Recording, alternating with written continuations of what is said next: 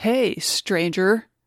Welcome, night. welcome back to Trashy Divorces. Shooby dooby doo. Welcome back, y'all. Hey, I'm Alicia. I am Stacie. This week, we're bringing our trashy divorces together under the song Strangers in the Night, made famous by old Blue Eyes himself, Frank Sinatra in 1966. Yep, it won him two Grammys in 67, although he hates the song and calls it a piece of shit and the worst song that he's ever heard. But it was also his first number one hit in 11 years, so perhaps shut it, Frank. Simmer down, Simmer man. down. For real, right? What brings our two stories together this week? We are covering two nighttime soap opera diva stars. Stacie, you're bringing us the trashy divorce of Jane Wyman Oh, and so uh, a little known political figure named Ronald Reagan. It was a great story. Yeah. But you've got and Oh. even ah. you've you've got an expansive loving story of a cool person. Goddess and diva, four-time married Diahann Carroll, trailblazing. But unlucky in love. Yeah, so unlucky in love. Hey, before we kick it off, let's give some thanks and praise to our Patreon people. God, we had y'all. Yep. So Another big list of new supporters, and we are so happy to welcome you. amazing. All the trashy love and thanks. Stacie, kick us off. Sure. Aranetta, Dana, Dagmar S, Kirsten L, Lorian L, Melissa M, Misha H, Delaney, Jessica D, Michelle M, Gage, Shauna K, Bridget C, Monica L, Casey F, Lex, Tanya K, Ashley, Lauren H, Heather A. Holy cats. Thank you so much. Y'all are amazing. Welcome to Team Trash Candy. We also have a few more super supporters this week. we sure week. do. Y'all are amazing. All right. Thank you so much to Antonia R, Amber W, Natalie H, and Jordan P. Y'all, just huge love and just overwhelming piles and piles of trash candy We- to our we hope- Patreon people. Yeah, we hope that you are enjoying the stuff we post over there as much as we enjoy making the stuff we post over there because we really, really do. So, Alicia, what did we do this week? Oh my gosh. We had an Ask Alicia about the stars episode. Oh, a profile on Carmen Miranda. Yep. Trashy Tudors covered the executions of Henry VIII's fifth queen, Catherine Howard and Jane Boleyn. Oh, hell. Oh, yeah. Our deep dive into Judith Campbell Exner took two episodes this week. That's how trashy it was. Yeah, yep, yep. So when you have a need for more trash candy, that's where you find it. Yeah, check us out, Mm-hmm. patreon.com slash trashy divorces. We got you, boo. Yeah, let's take some odds on um, the cats behaving for this recording session. What are the chances that we'll be sharing love with our cats before this episode is through? a good question. Shooby dooby doo. Shooby dooby doo. Let's go, go, go, go. Start the episode. Cue music.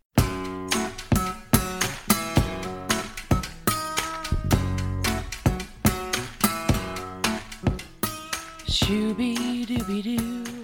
You have the trashy divorce of Jane and Ronnie Pooh. Oh yeah. Ah. Yeah. Hey, how about Stacie. that? Hey, Alicia. Yeah, Jane and Ronnie Pooh. Let's do this. Yeah, yeah, yeah. Uh, Jane Wyman, Ah. Ronald Reagan. Reagan being our first divorced president because of this marriage.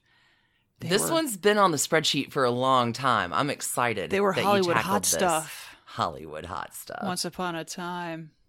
All right.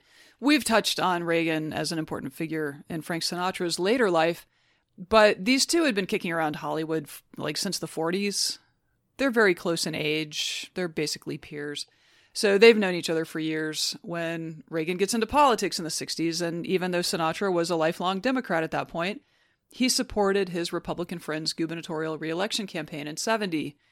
72, Sinatra endorses Nixon, and he never looks back from his Yeah. embrace of Republican politics. yeah. Ronald Reagan himself had not always been a Republican, although somewhat quixotically, his first wife, Jane Wyman, was a Republican. Really? And their divorce happened in part because of their differing political views, although it seems like there was the particular political milieu that they were jammed into was really wildly different than uh, what you might expect. So, Interesting. Tell me more. all right. Well, I just want to point out that, you know, the next time somebody pines for the old days when politics didn't tear us apart, It did. It always has.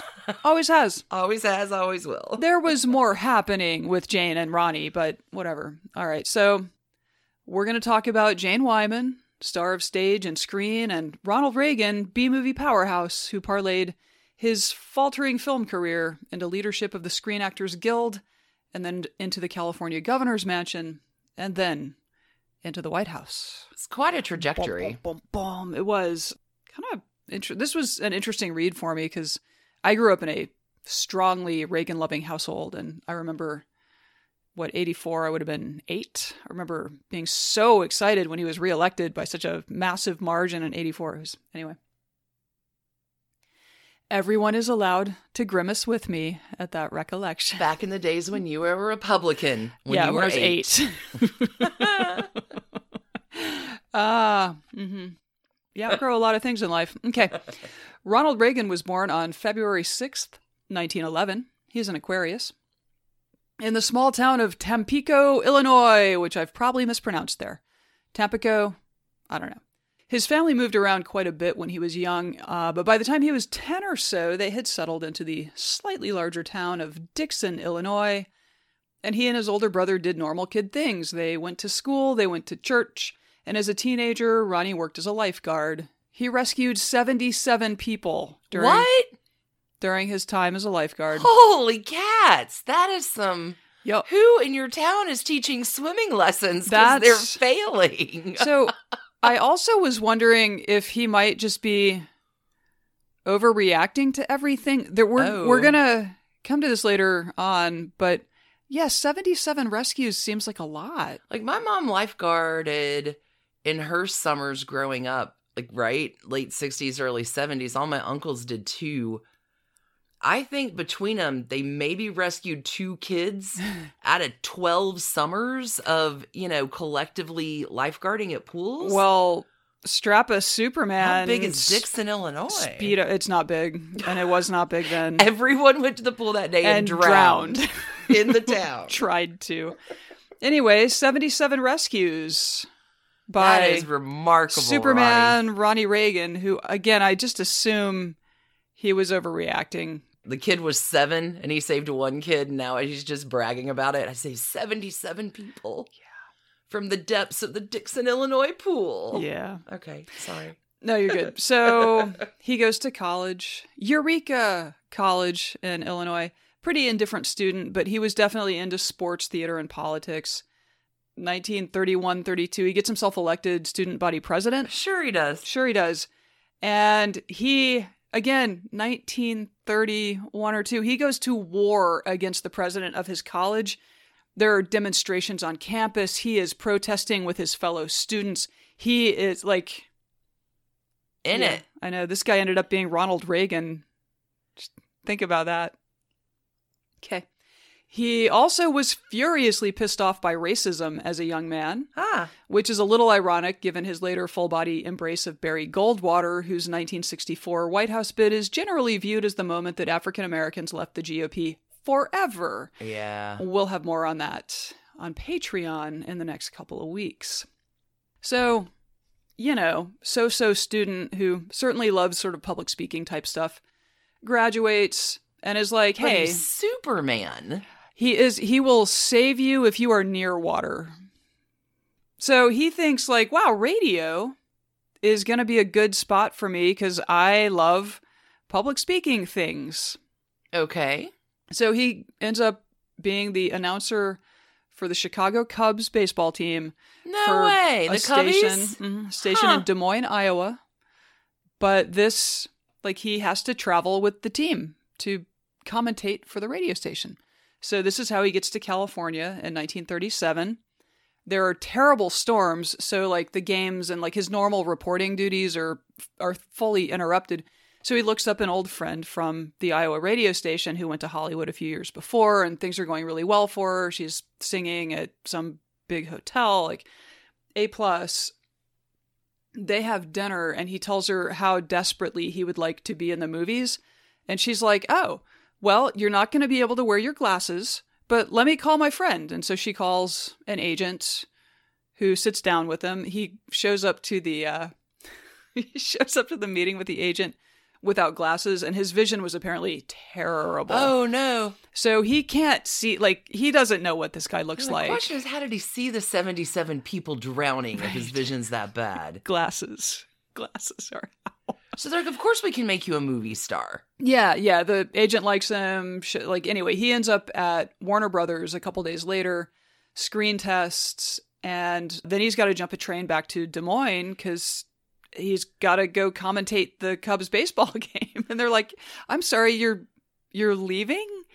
But it'll take us a little while to get through this. And he's like, I'm sorry, I have a job. And so he leaves. And a couple days later, he gets a telegram that Warner Brothers would like to hire him on a seven year contract, 200 bucks a week. What? So, yeah, Ronnie Reagan heads back to California To and is, become an actor. is immediately assigned to the B film unit, home of almost quality programming. but he picks up his first starring role in 1937. Like, this is how quick all of this happened. so you just had to get to California and you could be a movie star? Mhm. Okay, You could pretty Cool, much walk cool. in off the streets and. cool. If you were good looking, mhm, you could ish. say if words weren't too hard. Mhm, mhm. You looked okay. Yep. Let's So make that kid a star. Ronnie would later joke that at the B unit, the producers, quote, didn't want them good, they wanted them Thursday. So it's basically Good, fast, cheap pick I, two. right. I mean, we I mean, I think today like we joke about like porn stars are in 600 movies in 6 months or whatever. Ronald Reagan in less than 24 months was in 19 different films. What? Mhm. One of those, 1938's Brother Rat, paired him with the actress Jane Wyman. And so for a minute, we're going to leave Ronnie Reagan at the Trashy Divorces Depot. Because they're meeting in a movie called Brother Rat. Brother Rat, there was a sequel too in 39. What was that? Sister Um, Rat? Sister of Brother Rat, I don't know. Oh my god. I forget. I, I started to write it down and but this is where they met and fell in love. Okay, I'm gonna be real honest with you. Going into the story, I had super low expectations, Brother Rat. but I all of that was amazing. Okay, tell me about Jane Wyman. This is great. Okay. Jane Wyman was born Sarah Jane Mayfield on January 5th, 1917. She's Cap. okay, okay. She would be cagey about her age all her life, and this comes up just a lot. She's just cagey. She got her first radio gig at the age of 13, and so she had to lie about her age at that point in order Oh. to work.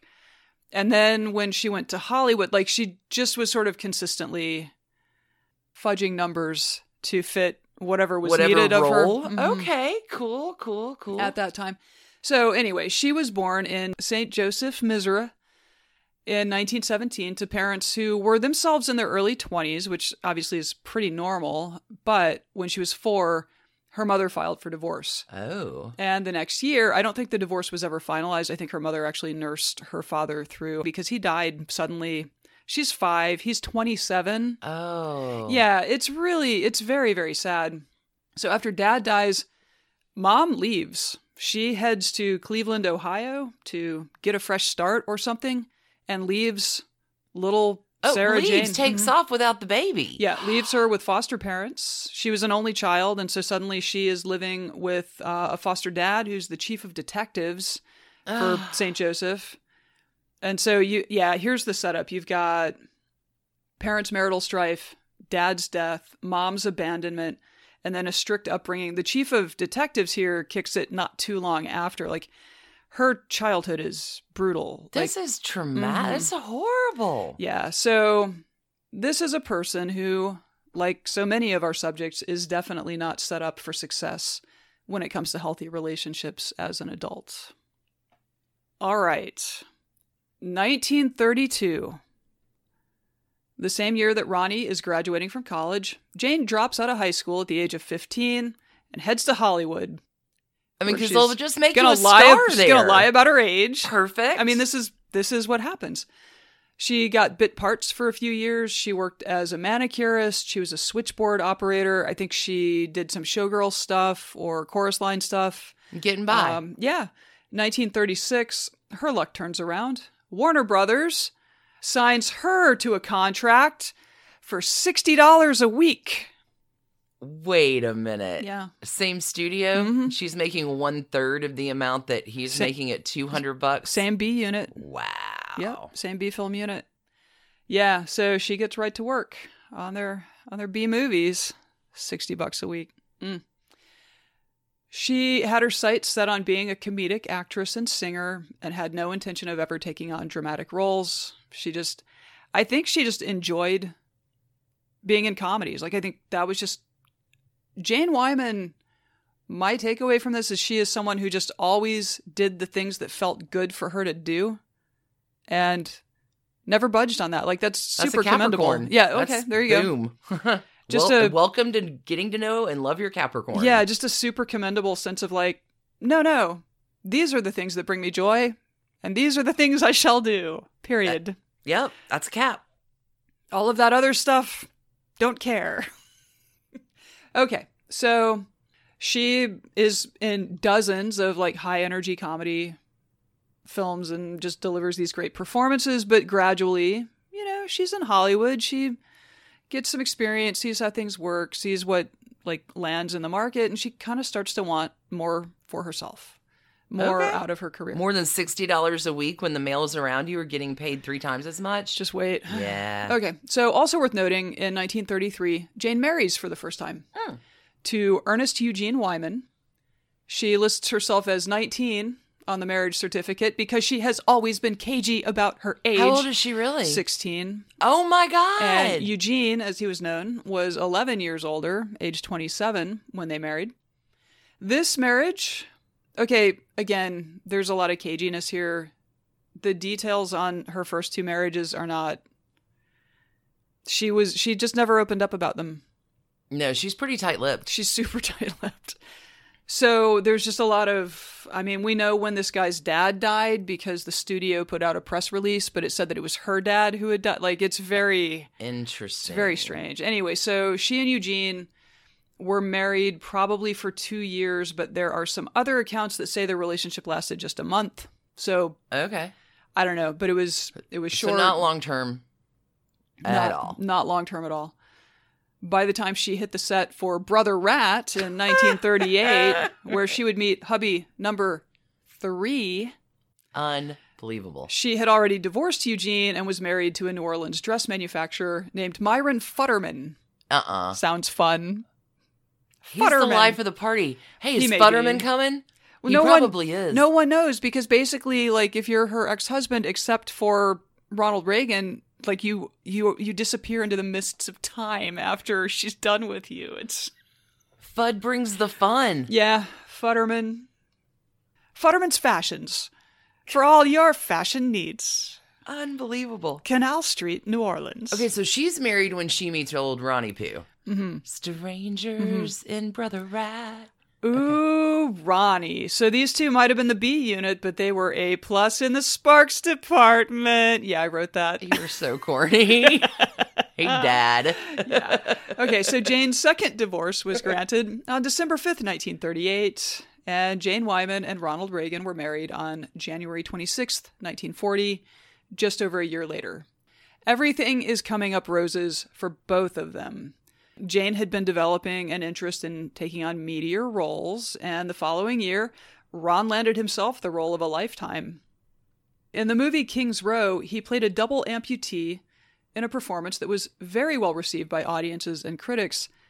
And apparently, the catchphrase from that movie was, Where's the rest of me?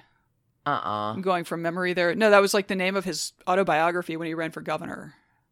Like he put out a memoir. Uh, Like classic, po- like, I got to publish a book because I'm going to run for office. And so, sure.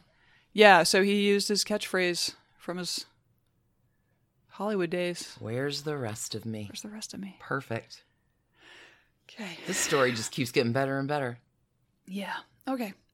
So, also in 1941, Ron and Jane had their first bebe, Maureen.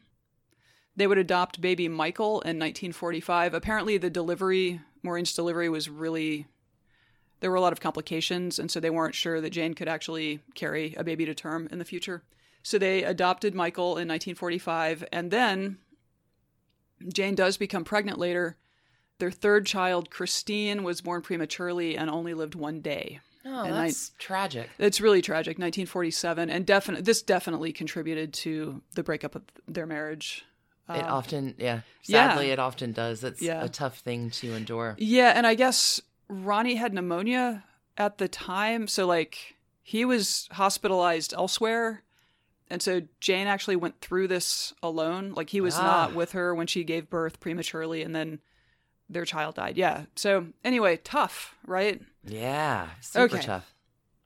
So, sorry, that was all sort of moving forward in time, but sort of sets the stage. Okay, so Warner Brothers, the, the studio, sees what's up with Ronnie's King's Row thing, and they're like the it couple. So they bump his salary to $3,000 a week. Uh-uh. They, they do, yep. And the studio is presenting Ronnie and Jane as the picture perfect Hollywood couple. Papers are routinely running studio crafted stories and photographs about this idealized domestic bliss that they're living in. Roses, I say, Roses. coming up. Days of wine and roses. Yeah. What happens now? What do you think happens now in the early well, you 1940s? said 1940, so Mhm. Ronnie's going to war. Yeah, sort of. Well, luckily, he's got terrible eyesight, right? Oh, I forgot. So, But have you heard about his heroic Superman life saving skills? I mean, square that circle, people. I don't know. Okay, so yeah, World War II interrupts Ronald Reagan's meteoric rise in Hollywood. Because apparently, after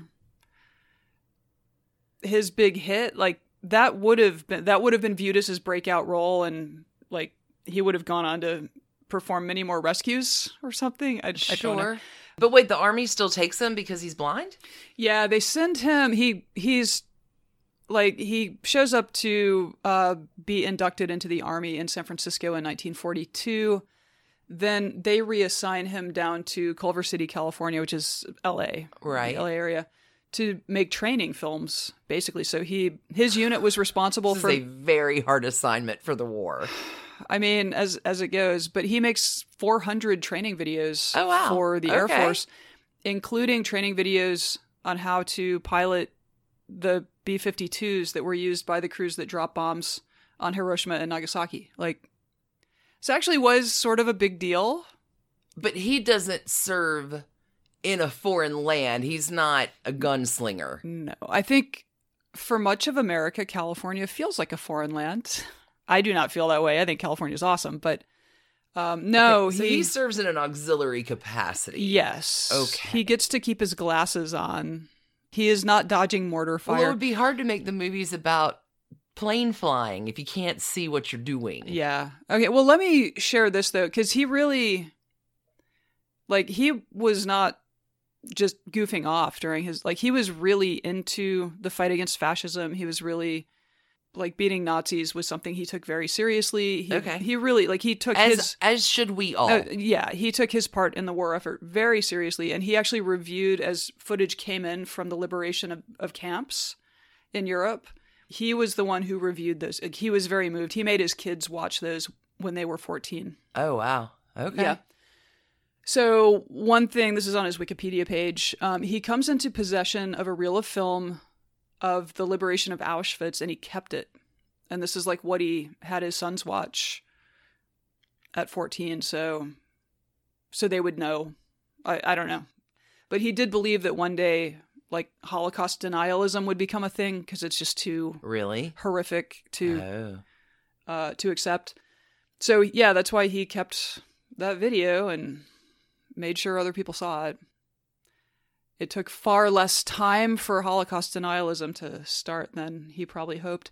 Anyway, while Ronald Reagan is in Culver City making training videos for the Air Force and I don't know, stealing government footage of Camp Liberation.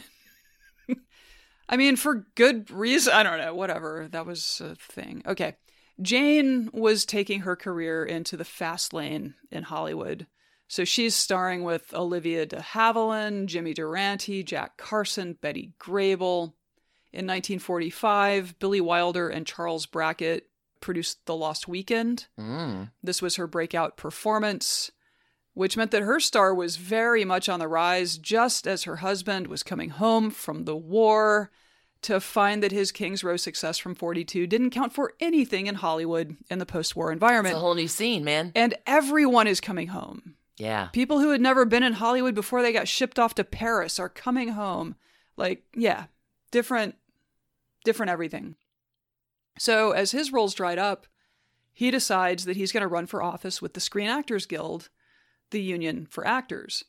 He became the third vice president that year, and then there was a change in bylaws the following year that basically took out the president and most of the board. So he runs in a special election and is elected SAG president in 1947 and was subsequently reelected six times between 47 and 59. Holy cats. Okay. Yeah.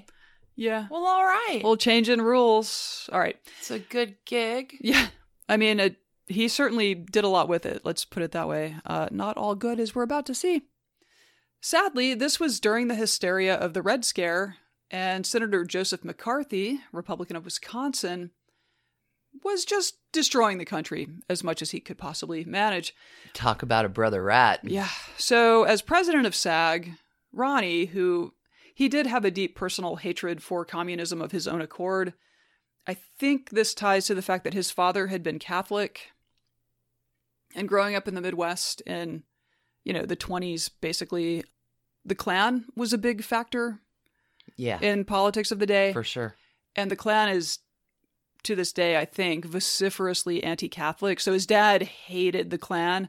And my guess is that Ronnie, in looking at the world, he saw communism in much the same terms as the Klan. Makes sense. That is my guess.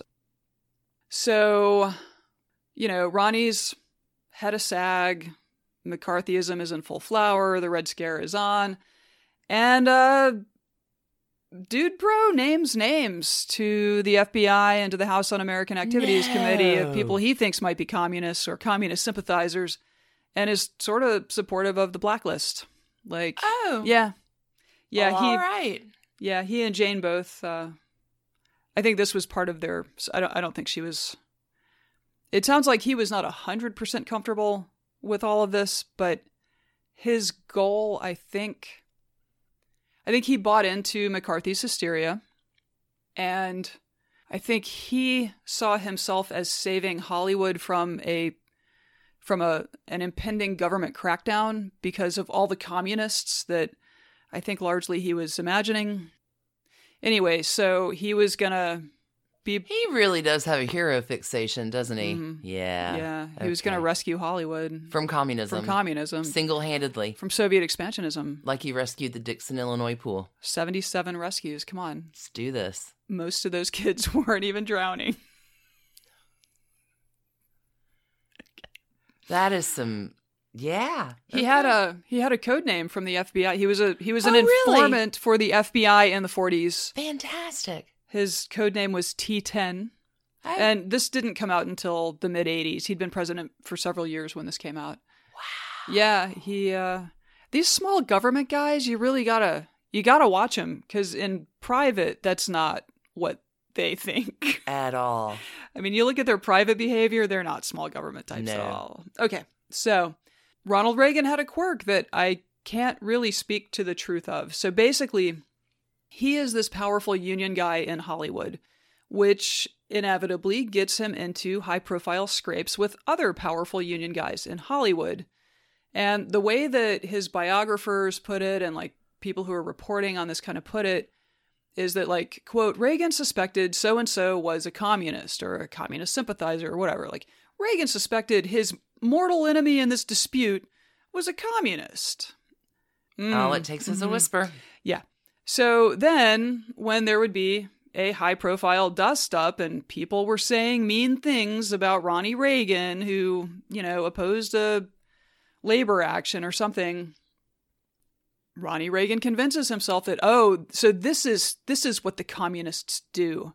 They say mean things about you in public. Like he he really he just thought he was like a victim of communist infiltration in Hollywood.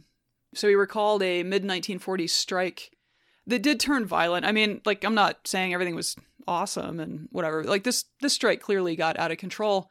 And he later said, quote, "Now I knew from firsthand experience how communists used lies, deceit, and violence to advance the cause of Soviet expansionism." I My word.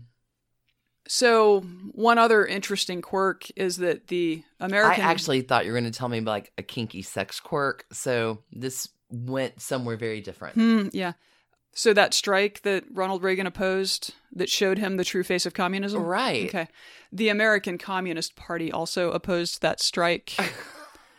and the mortal enemy who led it, who, I mean, there were whispers that he was a communist sympathizer, but I guess, like, in a later hearing, either with HUAC or California's version of HUAC, okay. just started laughing and was like, I'm not a communist, but I do love to spend their money. Ah. So, I don't know. I don't know, Ronald Reagan. Maybe there are communists under every every bed and behind every door. Maybe. Have you seen The Americans? Come on. They're Come next on. door. Come on. Okay. When Ron is finally out of the service in December 45, he's there just in time for, again, like his once kind of lightweight chorus girl, snappy sidekick role playing wife to nab her first Best Actress nomination from the Academy. Oh my. She was nominated in 46 for The Yearling, but it was in 1948 that she finally took an Oscar home. That year, Jane Wyman portrayed a deaf mute woman who is raped and becomes pregnant in the film Johnny Belinda. This is subject matter that had been censored by the government, uh, and so this movie is the first that w- that was able to explore this type of story. Right. So it was a big deal. It was very controversial. And Jane worked her ass off to bring this role to life. She spent six months studying sign language at a school for the deaf. She memorized all of her co stars' lines so that when she was acting, she actually had wax in her ears to like more embody the, the deaf any- experience. Yeah. Oh. So, uh, and she had zero speaking lines in the film. And, sh- won an Academy Award? Mhm. Holy cat. No. Yeah, Best Actress. Uh, when she accepted her Oscar, she held fast to what had gotten her there in the first place. Her speech was simple. I accept Lying this. about my age? I'm 11. No, she said, I accept this very gratefully for keeping my mouth shut once. I think I'll do it again. then she walked off stage. Oh. I, Jane Wyman's kind of a badass. She's kind of a man. badass. All right, there were also rumors, which Ronnie fully believed, that she had an affair with uh, one of her co stars, Lew Ayres, on the film. But Ronnie seemed to be really forgiving of it, telling gossip columnist Louella Parsons, Right now, Jane needs very much to have a fling, and I intend to let her have it. I do not know quite what to say about Ronald that. Reagan. Don't really know. I feel like there's some context missing from that quote because this would have been from six decades He ago or whatever. Fling it, honey. Okay, so apparently he just could not conceptualize divorcing. Like that just wasn't a thing he could do. So he went to extraordinary lengths to leave the door open to reconciliation, but eventually it did not happen. So, you know, I think there's professional jealousy because of Jane's sudden massive success. Ron has been sidelined as an actor. There's grief after the loss of their baby daughter. And then there is this like difficult moral situation where, you know, Ronnie is siding with the McCarthyite blacklist and chasing communist sympathizers for the FBI. And I think the marriage just became unsustainable for Jane. They were just in different places. Uh, he would later write, yeah, and you want to talk about that hero fixation he's got? He would later write, quote, Perhaps I should have let someone else save the world and saved my own home. Uh, I, I got oh, nothing to say to uh, you, Okay. Ronnie Reagan. Ronnie Pooh. Okay. Shooby dooby doo. I will say this blacklist thing that he was engaged in, it did work out for him later, as we will see in an interesting way. By 1947, Jane had had enough of the marriage.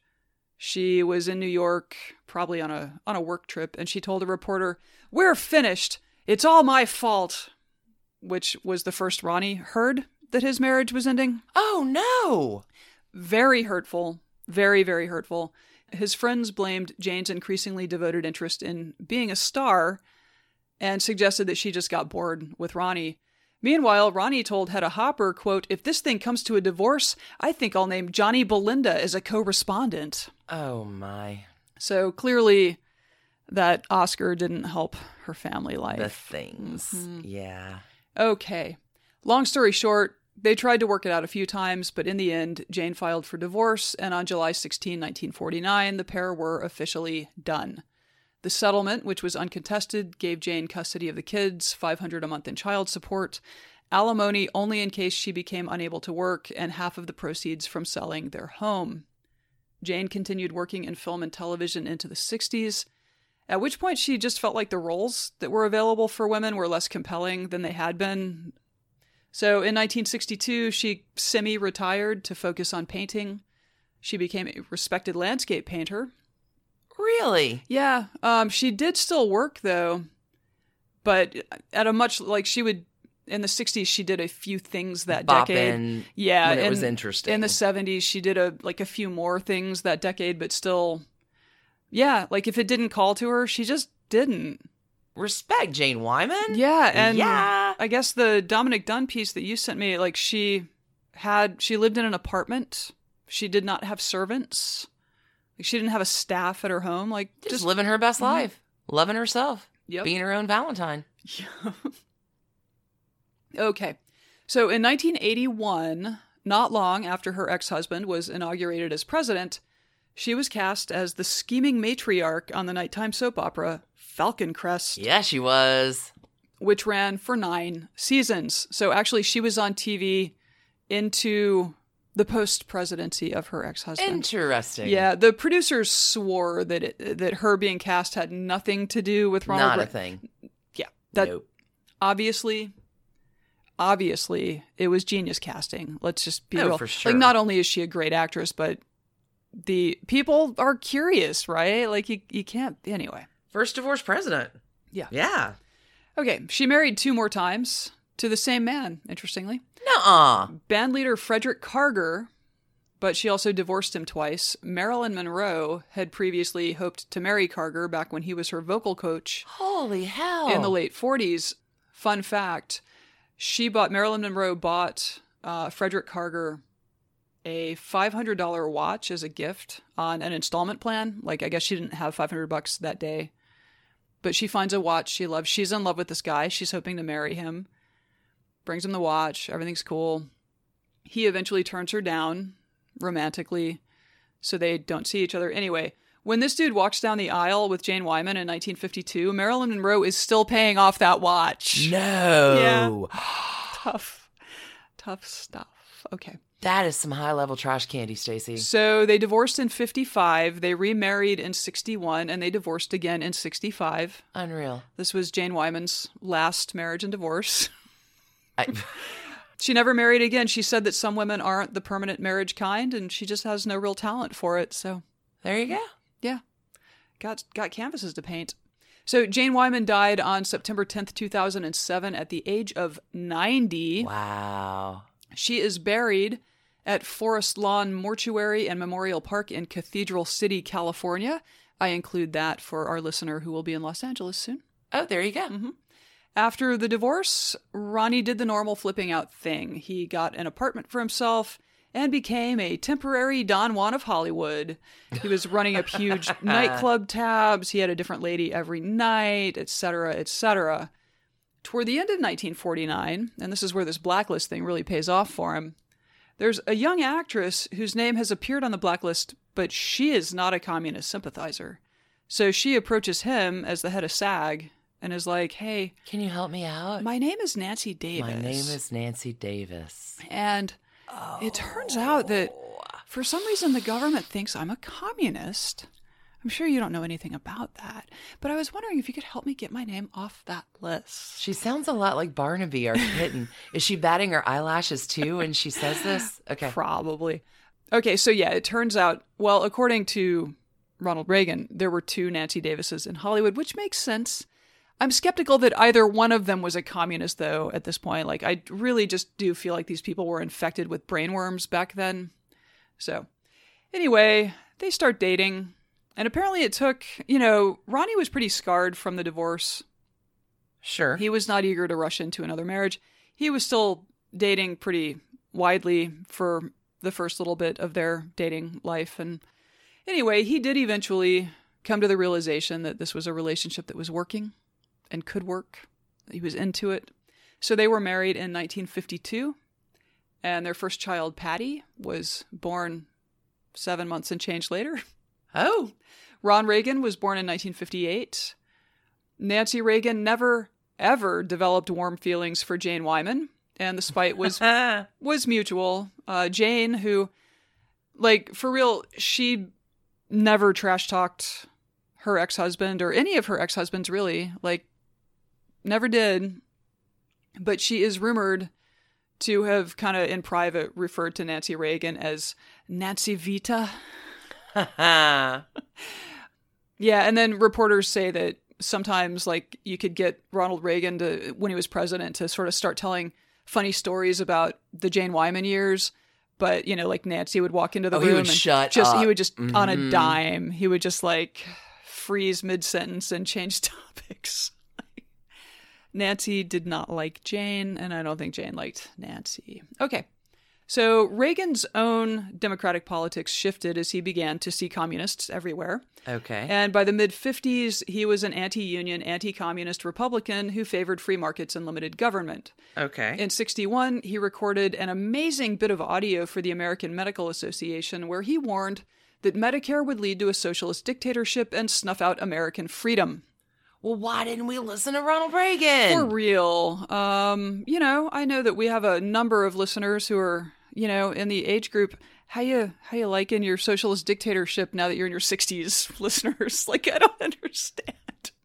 Anyway, let's say that Ronnie was a little paranoid and excitable from this point forward. wow. For Goldwater's 64 election, he he made a super dark televised late October campaign speech called A Time for Choosing where he said that only Goldwater would preserve the freedom that liberals were trying to take away.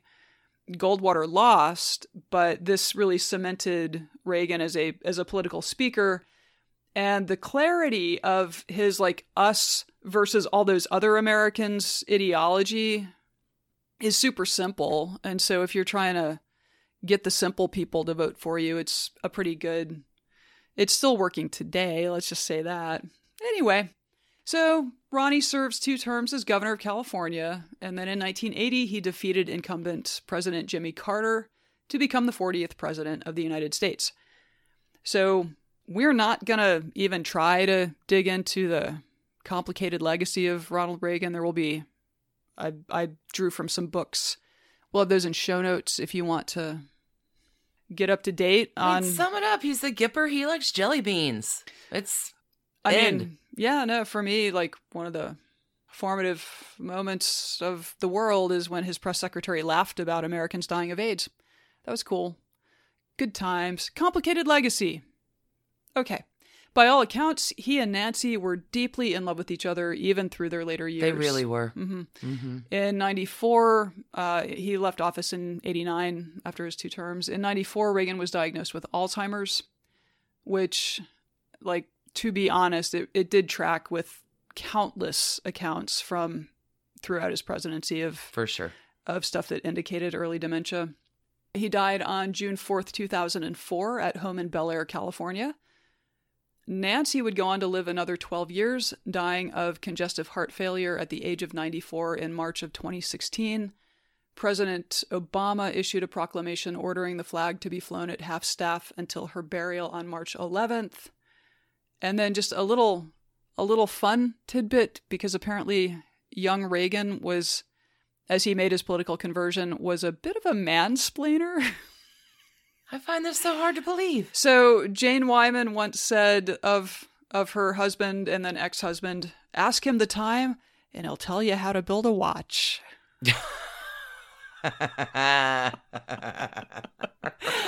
Uh, which also tracks with stuff um, his his peers had to say about him at that time.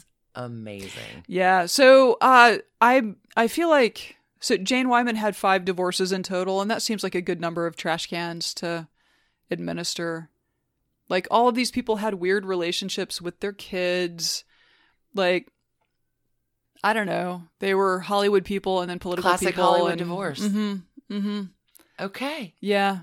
77 trash cans filled with Water, drowning people from Dixon, Illinois, and communists too. Filled with stolen films young kids from Dixon, Illinois who were not drowning and bifocals. when Ronnie Reagan dragged them out of the lake or whatever. Five stars is great. That was a hella story. That was amazing. I had I didn't know. I didn't know about any of that. No, I didn't either. That either. was a great story. Well done. All right, well, let's take a break and come back with yet more Rat Packy Spider Webby awesomeness. That's so good. Cool. Hey, Trash Pandas. When you need a brain break from your day, let me recommend the game June's Journey for Android and iPhone. It's a hidden object mystery game where you are solving a murder, uncovering family secrets, and, I don't know, exposing official corruption, all in an extremely stylish 1920s setting. Every scene takes you deeper into the mystery and introduces you to an expansive cast of characters as June Parker explores the questions surrounding her sister's apparent murder suicide at the family's beachfront estate. Add your own elements to the island from lush gardens to gorgeous new buildings. This story has so many twists and turns. Right now, we are on a global journey attempting to rescue June's niece, Virginia. It's a great combo of gameplay. It's a memory puzzle, a design project, an intriguing storyline with genuinely fabulous art. When you want to let your mind wander, relax into this glorious 1920s murder mystery and get lost in the fun. Discover your inner detective when you download June's Journey for free today on iOS and Android. So, Alicia, you have the story of an actual goddess to go with the story of my political deity. A trailblazing goddess. Oh. Diahann Carroll. Ah. Diva extraordinaire. And sheer elegance. Like in everything I have watched her in old, young interviews, it doesn't matter. She is always elegant. Like on fleek. I don't even know if that's the right thing to say, but she is God turned up. I she's amazing. Okay. Amazing. Her accomplishments are so many. She is the first black actress to have her own television series. This is called Julia on NBC in 1968. She's the first black actress to replace a white actress on Broadway. She replaces Elizabeth Ashley in Agnes of God. First black actress to star on a nighttime soap when she starred on Dynasty. Oh, interesting. In her role of Dominique Devereaux. Hmm. She's award, like multiple nominated, award winning. She's won a Tony. She's won a Golden Globe. She's amazing, elegant in every motion and word. Married four times. The thing that Diahann Carroll is not, she's not terribly lucky in love. Not easy to pin down romantically. Not at all. She is going to tell Los Angeles Times Leonard Feather in her early relationships that she was too young, married to her work, and quite selfish about it. Even in her first autobiography, Diahann, she will confess, All I ever wanted to do was sing. What happened was more. You ready to talk about it? I'm such a good yeah. story. Yeah, yeah. Diane Johnson is born July 17th, 1935. She is a cancer. She's one of our cuddly crab babies. Like cancers just want so, so much love, but they will pinch your face off. It's a tough dichotomy Mhm. being a cancer. hmm Diane grows up in New York City, or she will. Here's the thing when she's like three or four, she and her mom go down to visit mom's people in North Carolina. They have dinner, they put Diane to bed. Diane wakes up, No, mom. no mom. Similar, right? Like, Yeah. wow, that's a. She proceeds to look for her mom for days. Her mom just didn't say goodbye. Like her parents have made the call that they need to be child free for a year. Like if they have a year without a kid, they can get their shit together. But leaving your child is going to make a lasting impression I on think. Diahann Carroll. Yeah. Diane says, "Yeah, this makes a great story, like broken-hearted baby." Much later in life, like she'll say it happened, it's over, it's done. I could have lived on that excuse forever. But look at all the good they did. I had a fabulous, incredible life. It is my fault that I'm still walking around with this story in my head. It's been with me for a long time. It's hard to give up. It has worked so well. Thought that was so fitting because sometimes we do just hold on to that story. Right. it's an interesting point there. Mom and dad do claim the kid. Uh, they go back, live in New York. They're hard workers. Dad is a subway conductor. Mom is a nurse. Mom will eventually devote her time to caring for kids full time, but they really do the best they can for their kid. And Diane is super talented. So they're living in Harlem. They live at the then the corner of Amsterdam and Broadway. And like theater's a thing. By six, Diane knows that she loves to sing, she loves to act. She's singing in her church in Harlem. She will head to LaGuardia High School of Music Uh-huh. and Performing Arts, Yep. where she is classmates with uh, Billy Dee Williams. Mom and dad support this dream of hers. Like they've always encouraged that her. was that was the Fame High School. Yeah, yeah, that's yeah. We're gonna make you pay in sweat. I love fame. Okay. Mom and dad support it. They they've given her piano lessons her whole life. Like they're into it, but dad is like, you can't go into showbiz life. Like, not because you're not talented, not because you can't do it, but honey, like, this is a terrible life. It may be exciting, but can you weather this? Is Yeah. your, you know, constitution enough to weather it? And this was before you could leave reviews on the internet. For real. Diane's going to get some modeling gigs. She sends some pictures into Ebony when she's like 14, 15. She gets the gig. It's a big deal. So she's modeling with Ebony magazine at 15. She I mean she's beautiful. She's working in the hat department of Macy's. Like she's an ambitious kid. In high school, she heads to audition for Arthur Godfrey. This is where she's going to change her last name from Johnson to Carroll. She's with a friend whose last name is Oppenheim. So there's this whole like, you guys are a vaudeville act, Oppenheim. And they're like, no, we're not. Anyway, she gets the call back and she goes back in with mom. And Arthur Godfrey gets a little fresh with mom. And Diane, even as a teenager, is like shutting that shit down. Like her thing is, you say it once, I'm going to correct you. And now you know who I am, and I know who you are, and we're not going to go through this foolishness again. That's- if Diane is yeah. uh, not interested, she's going to shut you down. So, like, totes respect for Right. that part. She's going to prove less skilled at shutting him down when she's interested, though. But Diane's going to go on a pretty fast trajectory. She attends college. She goes to NYU for a little bit, but modeling and singing and the lure of the showbiz life is too great. Here's what happens she gets on this show called Chance of a Lifetime and wins. Wins a thousand bucks. Wins for the next four weeks. It's like a forerunner of You've Got Talent, American Idol. Like, Okay. okay, so she's scraped up 3000 bucks from that. And that gig is going to get her a gig at a nightclub called the Latin Quarter, which will lead to a contract. So, goodbye, New York University. But roles are not necessarily easy to come by. So, you take the work where you can get it. She's doing some gigs in the Catskills. She's touring small towns, like trying to get her her her groove on. Mhm. And that's the thing. Like she'll say, I didn't think I was a trailblazer. I was a black woman. I took the work that came to me. I couldn't be choosy. So, Kat's skilling it, doing some tiny small towns. She's going to step up her act a bit when she goes back into New York City. So she comes back. Now she's wearing slinky gowns and singing torch songs. She heads out to Hollywood in 1954. Diana's going to get a supporting role in a film called Carmen Jones. She is the sassy sidekick friend Hmm. to Dorothy Dandridge, who Gotcha. has the starring role.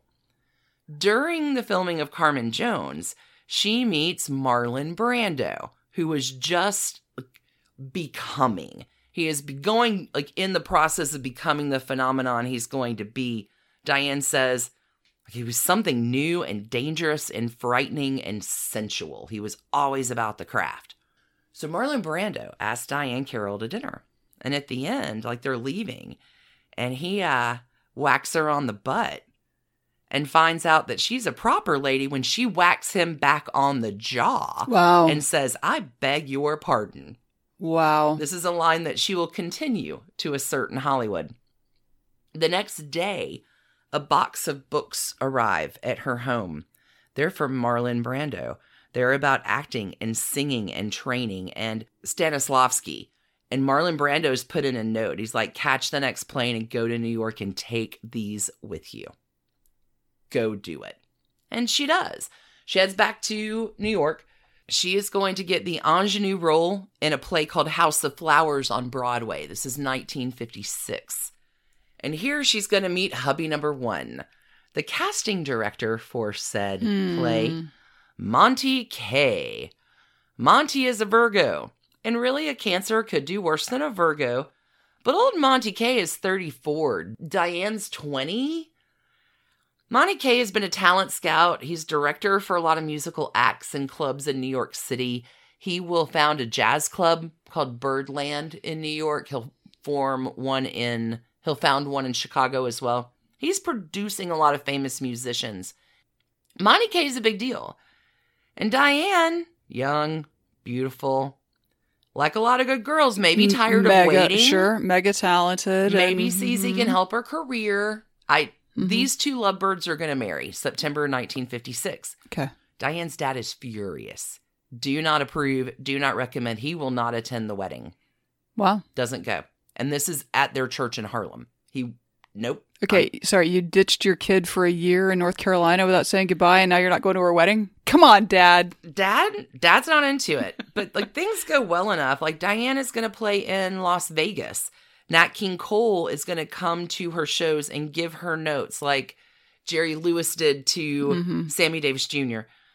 She's going to meet Frank Sinatra too. He's going to be kind to her and help like her build like help her build her career. Everything's greedy until 1959. Diane is going to star in a little film called Porgy and Bess Really? hmm with dude named Sidney Poitier. Really? And Dorothy Dandridge again. Oh, and nice guy named Sammy Davis Jr. So Diahann Carroll and Sammy have known each other for a long time. They went on one date many moons ago. It was not a love affair. But Diane says, like, Sammy became curious about what I wanted to do. He was really helpful to me. He took me to a few screenings. He introduced me to Frank Sinatra. We had a friendship. And he was a man who was very strange with women. Um, is what she says. He liked her anyway. Sammy Davis Jr. calls her a professional virgin.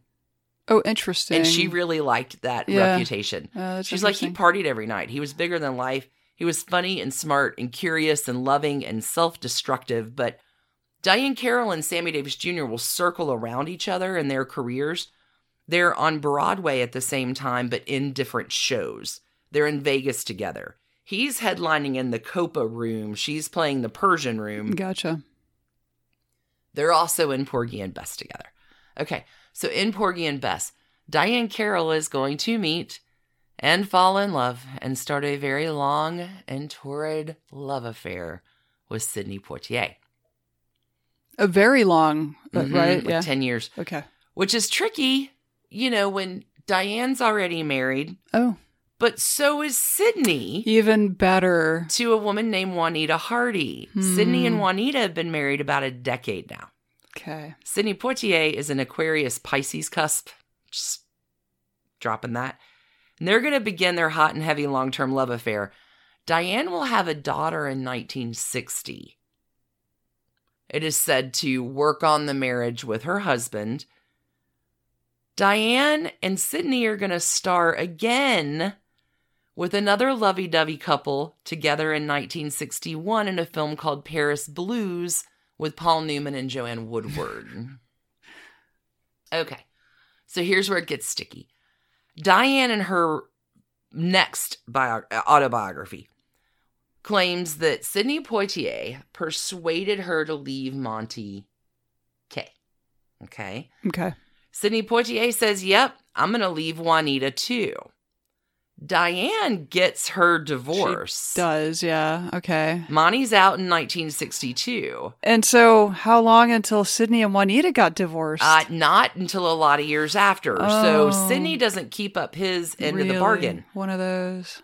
So Diane's like, Psh, piss off. You don't want me. I'm nobody's second choice. I'm going to go date this other guy. This is her quoting from her book. Sidney called me at the hotel. You bitch, whore, tramp, he oh yelled. Oh my god. I know he just left your bed. I won't have you running around with other men. You belong to me.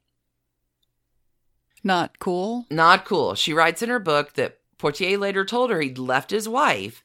He buys Carroll a ring. He is like, hey, Diane, I've just bought this 10 room Riverside Drive apartment. Why don't you decorate it for us? It's going to happen. It's going to happen. We're going to get, we're engaged. I feel like Olivia Pope went through a lot of this with Vermont. So much. scandal. I was only home a few days when he called to say his wife was having second thoughts. Our wedding plans would have to be postponed. When the apartment was ready and I was about to move in with my daughter and me, Sidney told me he didn't want her there. He changed the locks so I couldn't get in. Then he made me write him a check to offset his purchase and decorating costs. I did as I was told, submissive and desperate. I'm not sure what to say about all of that. So Sidney is like, let's live together for six months and see how this all goes down, which is a great idea unless you have a dependent child. And Diahann Carroll, who was left all those years ago, say, is not going to leave not- her kid. Mm-mm. Like, sorry, no. Knows what that trauma feels like, isn't going to inflict that Mm-mm. on her kid. Carroll, this is later, and Poitier does not make a comment on this latest biography. They're friends. She says, Sidney and I are now friends. That's a lovely thing that comes as you age. Forgiveness and perhaps a relaxing of standards. I don't know if I'd be that forgiving. Sidney Poitier is eventually going to divorce Juanita. That won't be until like 1965.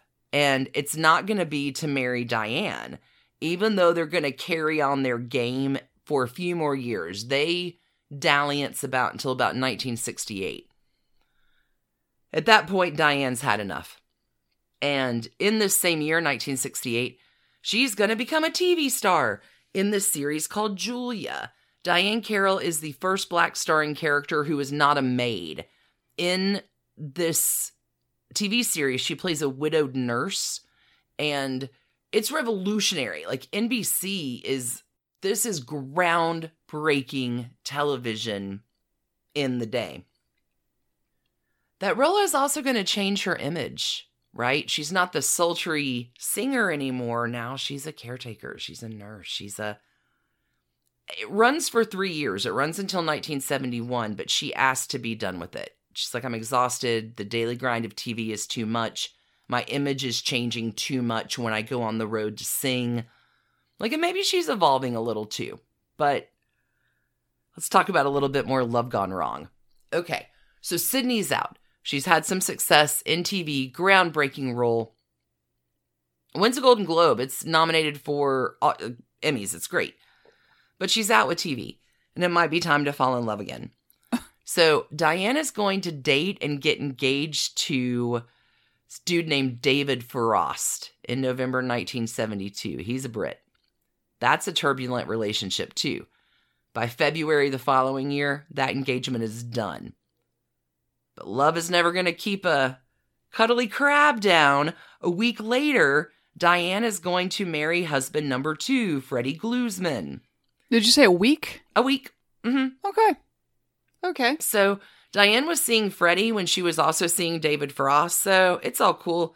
This marriage to Freddie Glusman is super fast. They're divorced a few months later. Is this is this the David Frost who interviewed Richard Nixon? Yeah. Okay, you Yeah, sorry. I might yeah. want to famous journalist David Yeah, Frost. the David Yeah. Frost who interviewed Richard Nixon after his Yeah, okay. That David Frost. Mhm. Okay, that's a catch. Well, she dumped him Sure. to marry Fred Glusman, and that's done in a few months. She- Fascinating. says it was a silly marriage and a silly divorce.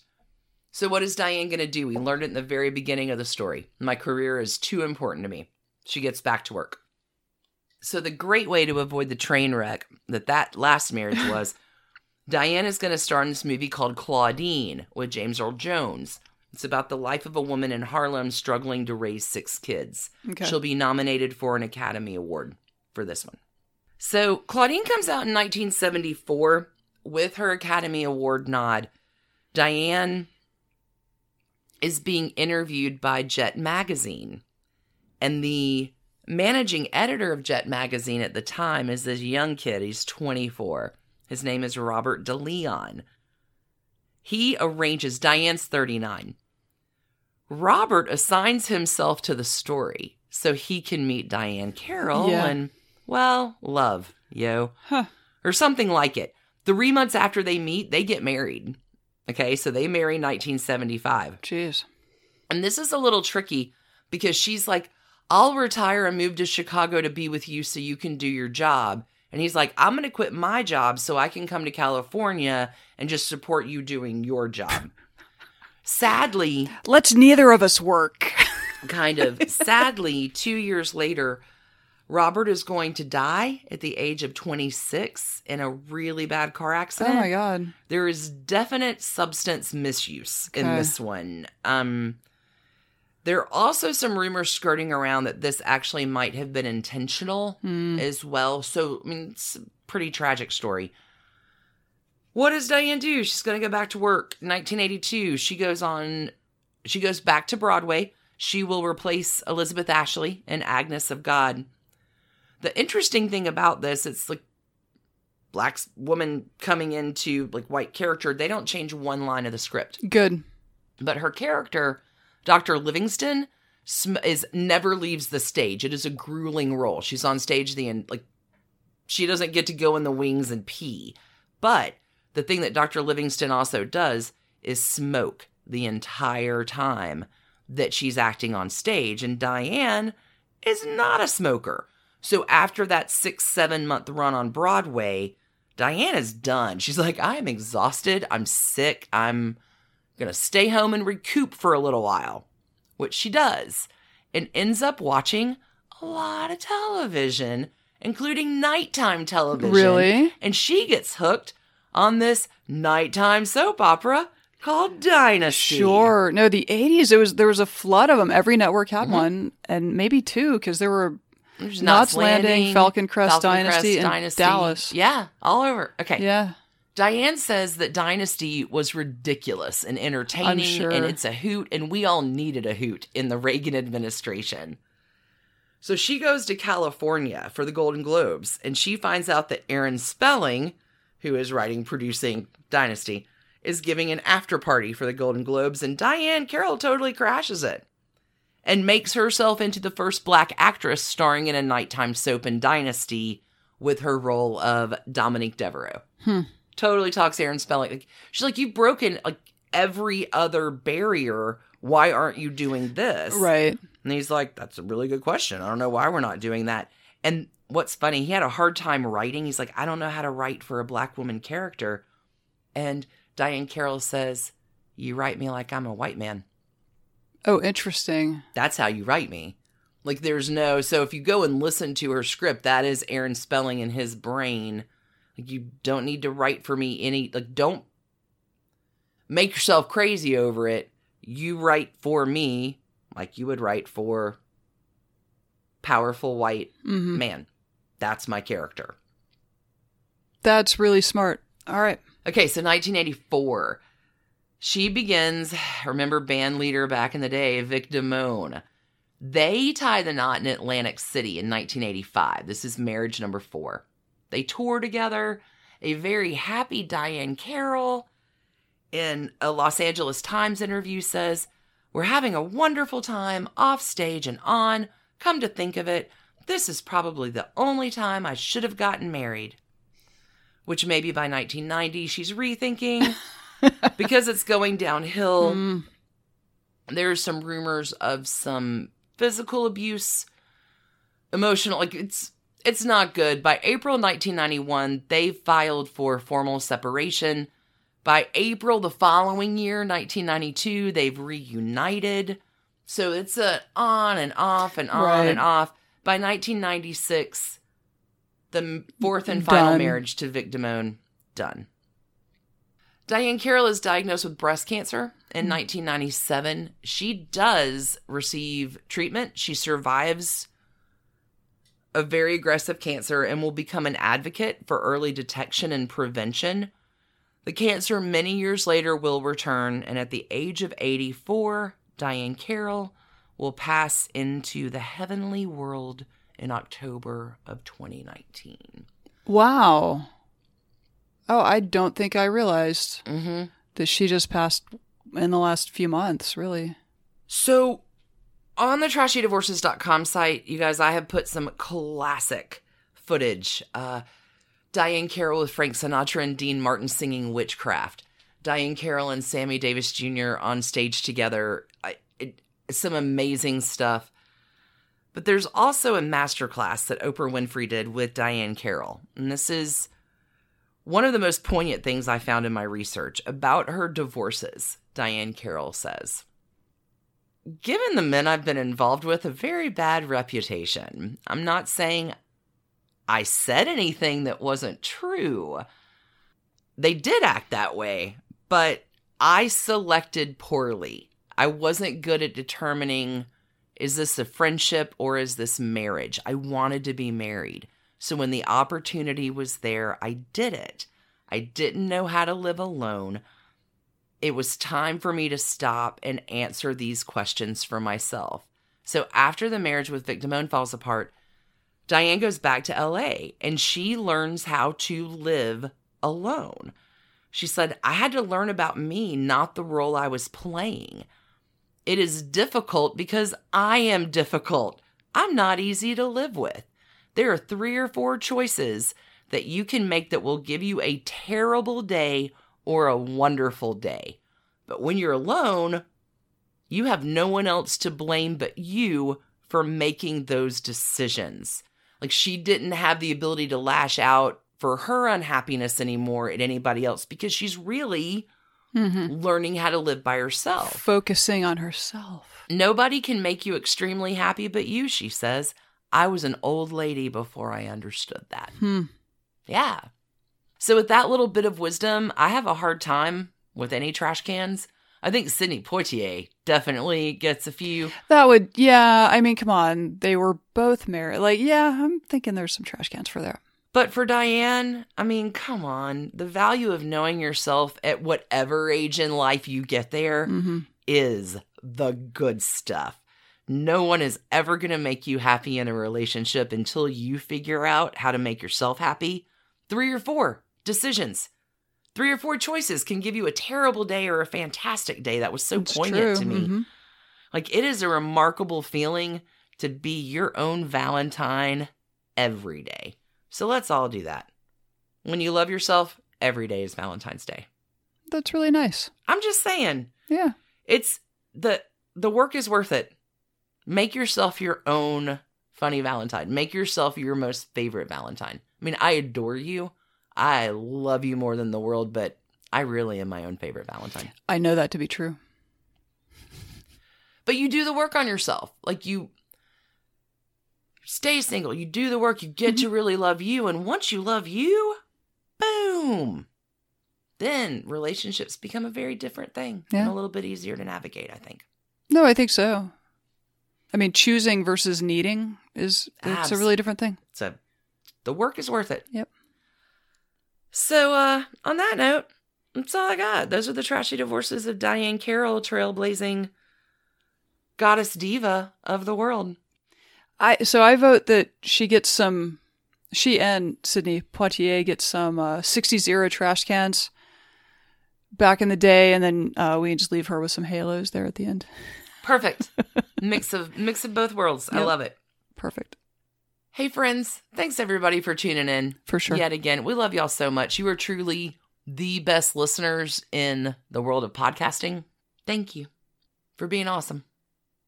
Hey, until we're back with you next week with more trash candy, or we see you on Patreon during this week. We will be rabbit holing all week long.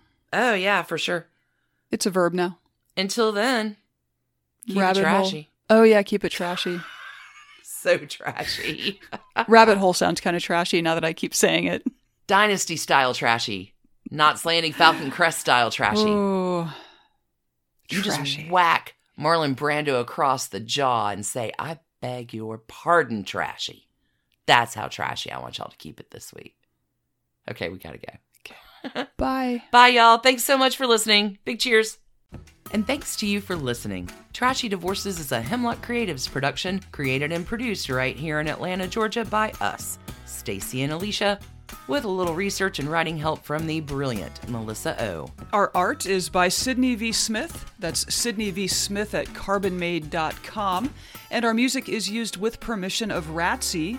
Check her out at Ratsy's store on Instagram. And definitely drop into Ratsy's store anytime you're in Oberlin, Ohio. You can contact us at trashydivorces at gmail.com or find us on the World Wide Web at trashydivorces.com. If you need more trash candy in your life, our Patreon community includes some of the very best humans around and thousands of hours of bonus content at every level of support. Join the fun at patreon.com slash trashydivorces. Interested in some Trashy Divorces swag? Check out our merch shop and Trash Panda Enthusiasm Society at bit.ly slash trashy gear. Want to advertise with us? Reach out to sales at advertisecast.com for more information. And last but not least, come play with us on social media. I keep most of our Trashy Divorces Instagram hopping. Stacie and I share it up over on Facebook, including our Trashy Divorces podcast discussion group. Come join us over there, and thanks again, everybody, for listening. Keep it trashy, y'all.